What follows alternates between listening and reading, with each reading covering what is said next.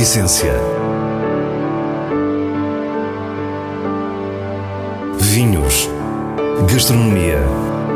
Gosto. A Essência tem a autoria da revista de vinhos A Essência do Vinho, com Célia Lourenço.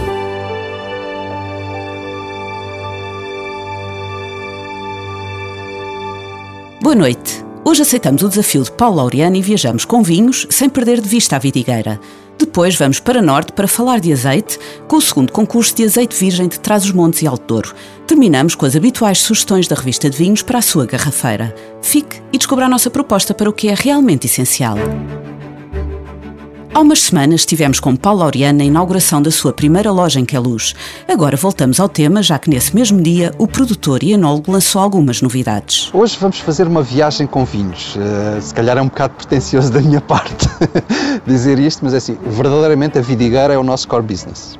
Mas uh, a verdade é que nos últimos tempos eu tenho tentado fazer vinhos noutros locais, não porque tenha vinhas nesses locais, mas porque tenho amigos basicamente todos estes vinhos resultam de parcerias. E estas parcerias mostram diferentes paisagens, umas de recorte fotográfico e realista, outras nem tanto. Vamos viajar desde os vinhos verdes, vamos até aos Açores, vamos revisitar Bucelas, onde eu já faço vinhos há algum tempo, vamos até à Noruega com um vinho feito na, na Vidigueira, vamos eh, à descoberta com o Vasco da Gama, e acho que já chego. É impossível não relacionar este conjunto de vinhos com o percurso de Paulo Laureano. Alentejano, enólogo e produtor com vinhas e adega na Vidigueira, marca uma geração e toda a história recente do vinho português.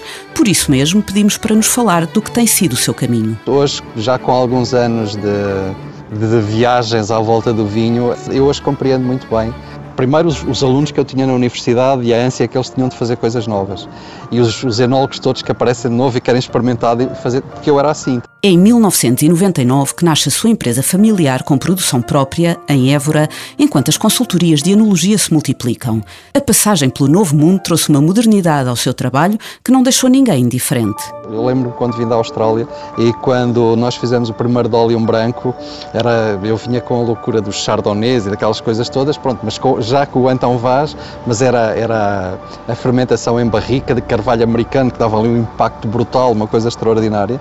As coisas depois foram evoluindo. O próprio mercado faz com que nós vamos evoluindo a pouco e pouco. A evolução de que nos fala tem a ver também com a sua maturidade. De repente fui, fui descobrindo cada vez mais das castas, fui, fui descobrindo cada vez mais uma coisa que para mim hoje é importantíssima, que são os locais e os terroirs, que eu acho que são fundamentais e fui descobrindo que o enólogo é importante, mas não é tão importante como isso. Aquilo que deve aparecer no meio não é o enólogo, o que deve aparecer no meio é de facto aquilo que faz o vinho. São as castas, são os solos, é o clima, são as tradições, são as pessoas que estão por trás dos vinhos, mas não necessariamente a tecnologia. A tecnologia, pelo menos dentro da adega, tem que ser a mínima possível. O que nós temos que aprender é tirar partido dos locais e, sobretudo, prazer daquilo que fazemos. Paulo Laureano começa a ser reconhecido pela sua atitude de defesa do património de castas nacionais e pela sua dedicação à região da Vidigueira, onde se fixou há 10 anos. De facto, a, a enologia é uma ciência e nós temos de estar up to date todos os dias.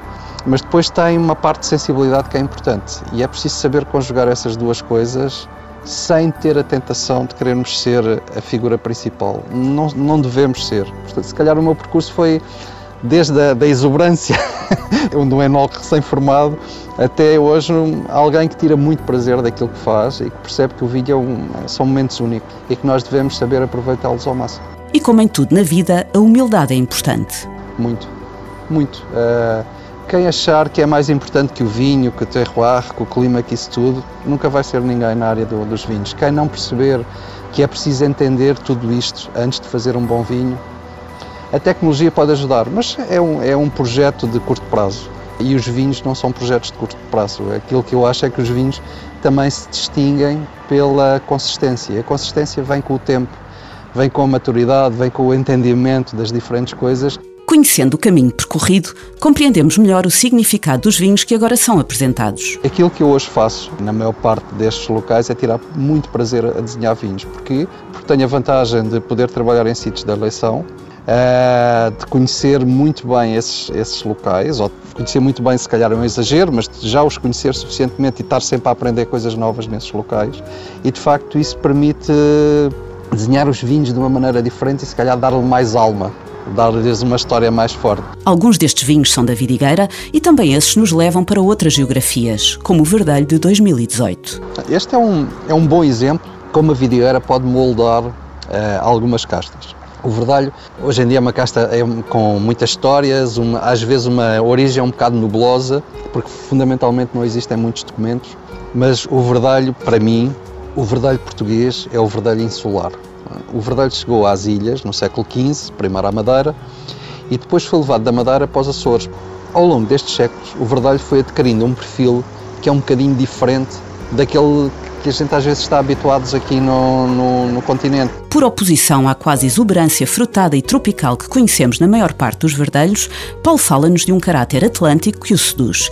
Mas o vinho que temos à nossa frente não é madeirense. Bom, eu faço consultoria na Madeira há mais de 20 anos e de facto o comportamento do verdelho na Madeira é diferente e é diferente dos Açores.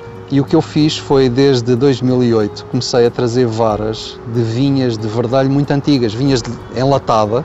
Este ano, por acaso, não consegui trazer por estas circunstâncias todas, mas todos os anos trago. E vou enxertando em vinhas velhas na Fidigueira. E percebemos que há uma simbiose na relação da casta com a região. Aquilo que fazemos é, de facto, um vinho diferente. Tem, em termos aromáticos, um caráter insular, atlântico, de mar. Ele é salino, é mineral tem aqui umas notas cítricas mais doces, que se calhar aí já é vidigar a dar-lhe essas notas, mas não perdeu o caráter insular. É claro, quando colocamos na boca, eh, descobrimos alentejo. Ele é muito macio, mas depois tem uma acidez, desperta outra vez a mineralidade, a salinidade e o que me encanta mais neste vinho é, de facto, conseguir revelar muito daquilo que eu considero que é a identidade portuguesa do Verdolho. No final, Paulo explica-nos ainda o nome deste vinho. Genus Generaciones Maria Teresa Laureano 2018. São quantidades pequeninas, nós temos um hectare e meio, é uma vinha velha com produções relativamente baixas e normalmente lá em casa os projetos que nós temos mais pequenos, que fazemos quantidades pequeninas, que têm coisas muito diferenciadas, uh, vão para uma coleção que se chama Genus Generaciones que são gerações familiares, e este é, é a Maria Teresa Laureano, que é a minha filha, e que é irreverente como o vinho, portanto, calhou ser a responsável pelo, pelo verdelho.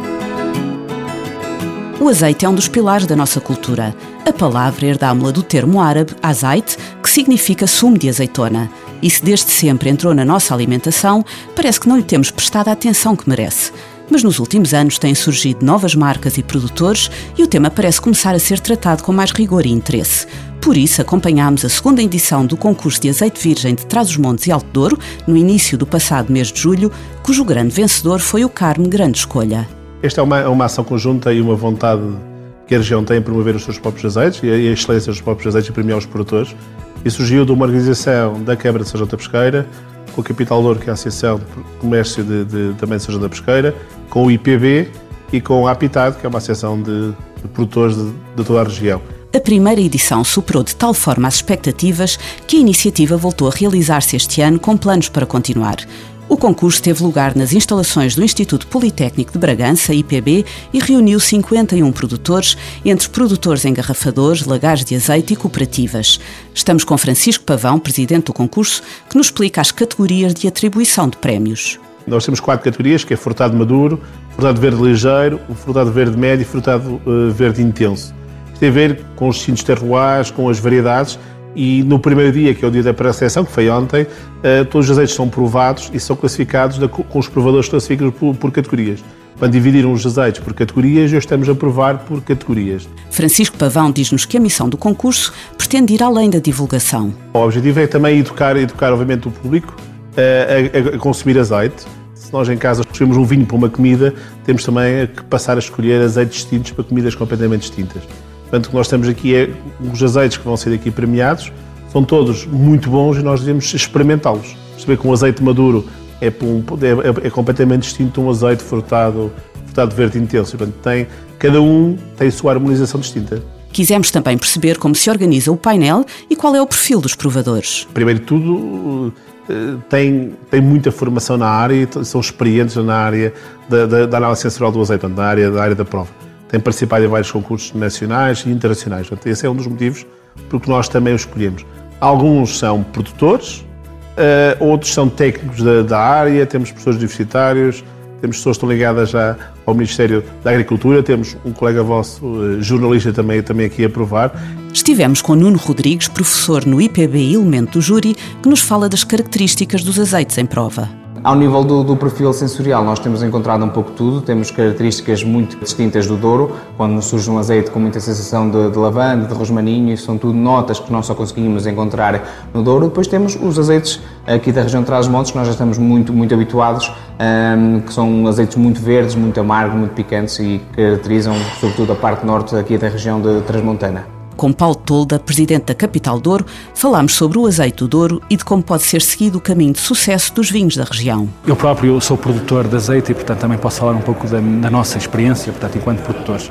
A verdade é que o Douro, eh, durante muitos anos, focou-se muito na produção de vinho fez um caminho depois na produção dos vinhos DOC, que todos conhecemos e que, e que tem prestigiado muito a região, portanto, a par dos vinhos do Porto, que inicialmente eram os vinhos que nos trouxeram notoriedade. Os produtores de vinho do Douro perceberam que poderiam explorar também a cultura do azeite, vista até então como um produto secundário, onde as oliveiras existiam apenas da bordadura das vinhas. E a verdade é que temos produtores de vinho que aliam também, aproveitam a marca que têm criada nos vinhos para lhe aliar também, eh, portanto, os azeites eh, potenciados pela marca que já criaram. E aproveitar os canais de venda de vinho para introduzir o produto azeite é, é, quer dizer, é juntar o útil ao agradável. Portanto, no fundo, não é preciso criar novos canais, aproveitam os canais que têm e potenciam o azeite. Esta visão é partilhada pelo vice-presidente da Câmara de São João da Pesqueira, José Luís Rodrigues. É engraçado ver, é engraçado no sentido é, de ver o paralelismo que há entre o percurso que tem sido feito pelos vinhos de mesa, de há 20 anos para cá, e, e, e, aquilo que está a ser feito ao nível do azeite, não é?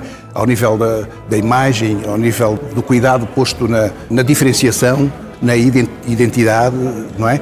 Uma coisa muito semelhante àquilo que se passa com o vinho. Isso pode parecer que este é assunto exclusivo de gente crescida. O concurso de azeite virgem de Trás-os-Montes e Alto Douro tem o Prémio Kids. Francisco Pavão explica-nos esta iniciativa inédita. Primeiro, de pequenina se torce o pepino e, portanto, o objetivo é iniciarmos educação do azeite junto das escolas. E que nós fazemos, todos os azeites que são premiados com ouro serão provados por um conjunto de, de crianças e essas crianças irão eleger numa folha de provas diferente da folha de provas que nós estamos aqui a utilizar, irão eleger qual é o azeite que mais lhes agrada e vamos ter o, o, o prémio Azeite Kids. As sete crianças que integraram o painel estão ligadas à Bagos Douro, associação que promove a educação de crianças e jovens carenciados do Douro, criada por Luísa Amorim e pelo padre Amadeu Castro, que nos acompanhou. As crianças foram escolhidas, selecionadas também pela, pela Bagos Douro para participar e estarem neste evento, neste concurso e, como dizia muito bem, é inédito e desafiante para que também as nossas crianças que estão a surgir neste mundo tenham este contacto e esta comunhão com o azeite que é uma realidade do, do nosso território e onde nós trabalhamos no território com as crianças. Curiosamente ou não, o azeite que ganhou a primeira edição de adultos foi também o que as crianças melhor pontuaram. Para terminar, perguntámos então ao padre Amadeu Castro qual a reação das crianças à prova do azeite. À, à primeira vista, quando se fala provar azeite no meio das crianças, há uma certa reação mas no entanto, depois de provarem, há uma comunhão perfeita entre eh, a gratidão e ao mesmo tempo o sabor do azeite com estas crianças. E agora deixamos as sugestões para esta semana, que, como habitualmente, tem a assinatura do diretor da revista de vinhos, Nuno Pires, escolhidas nos selos altamente recomendado e boa compra da revista. Morganheira Vintage 2011 é um espumante bruto da região do Távora Varosa, feito exclusivamente de uma casta tinta, Pinot Noir. É um exemplo superior da excelência da morganheira polido, sedutor, com mousse fina e envolvente, esteve oito anos em cave e só agora o conhecemos. Um grande vinho a seguir com atenção, altamente recomendado. Quinta da Pedra Cavada Reserva 2018 é produzido pela Colinas do Douro, na região do Douro. O lote Toriga Franca, Toriga Nacional e Tinto Cão assume uma interpretação arejada da transição com as beiras, num vinho de tanino dócil, estrutura leve e sobretudo muito fresca, obteve o selo Boa Compra da revista de vinhos. E assim nos despedimos. Para a semana, à mesma hora, teremos mais vinhos e muitas histórias contadas por quem os faz. Tenha uma boa noite.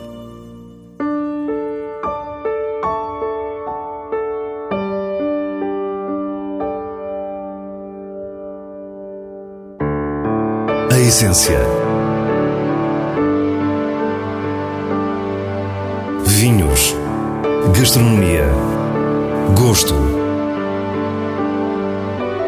a Essência tem a autoria da revista de vinhos A Essência do Vinho. com Célia Lourenço.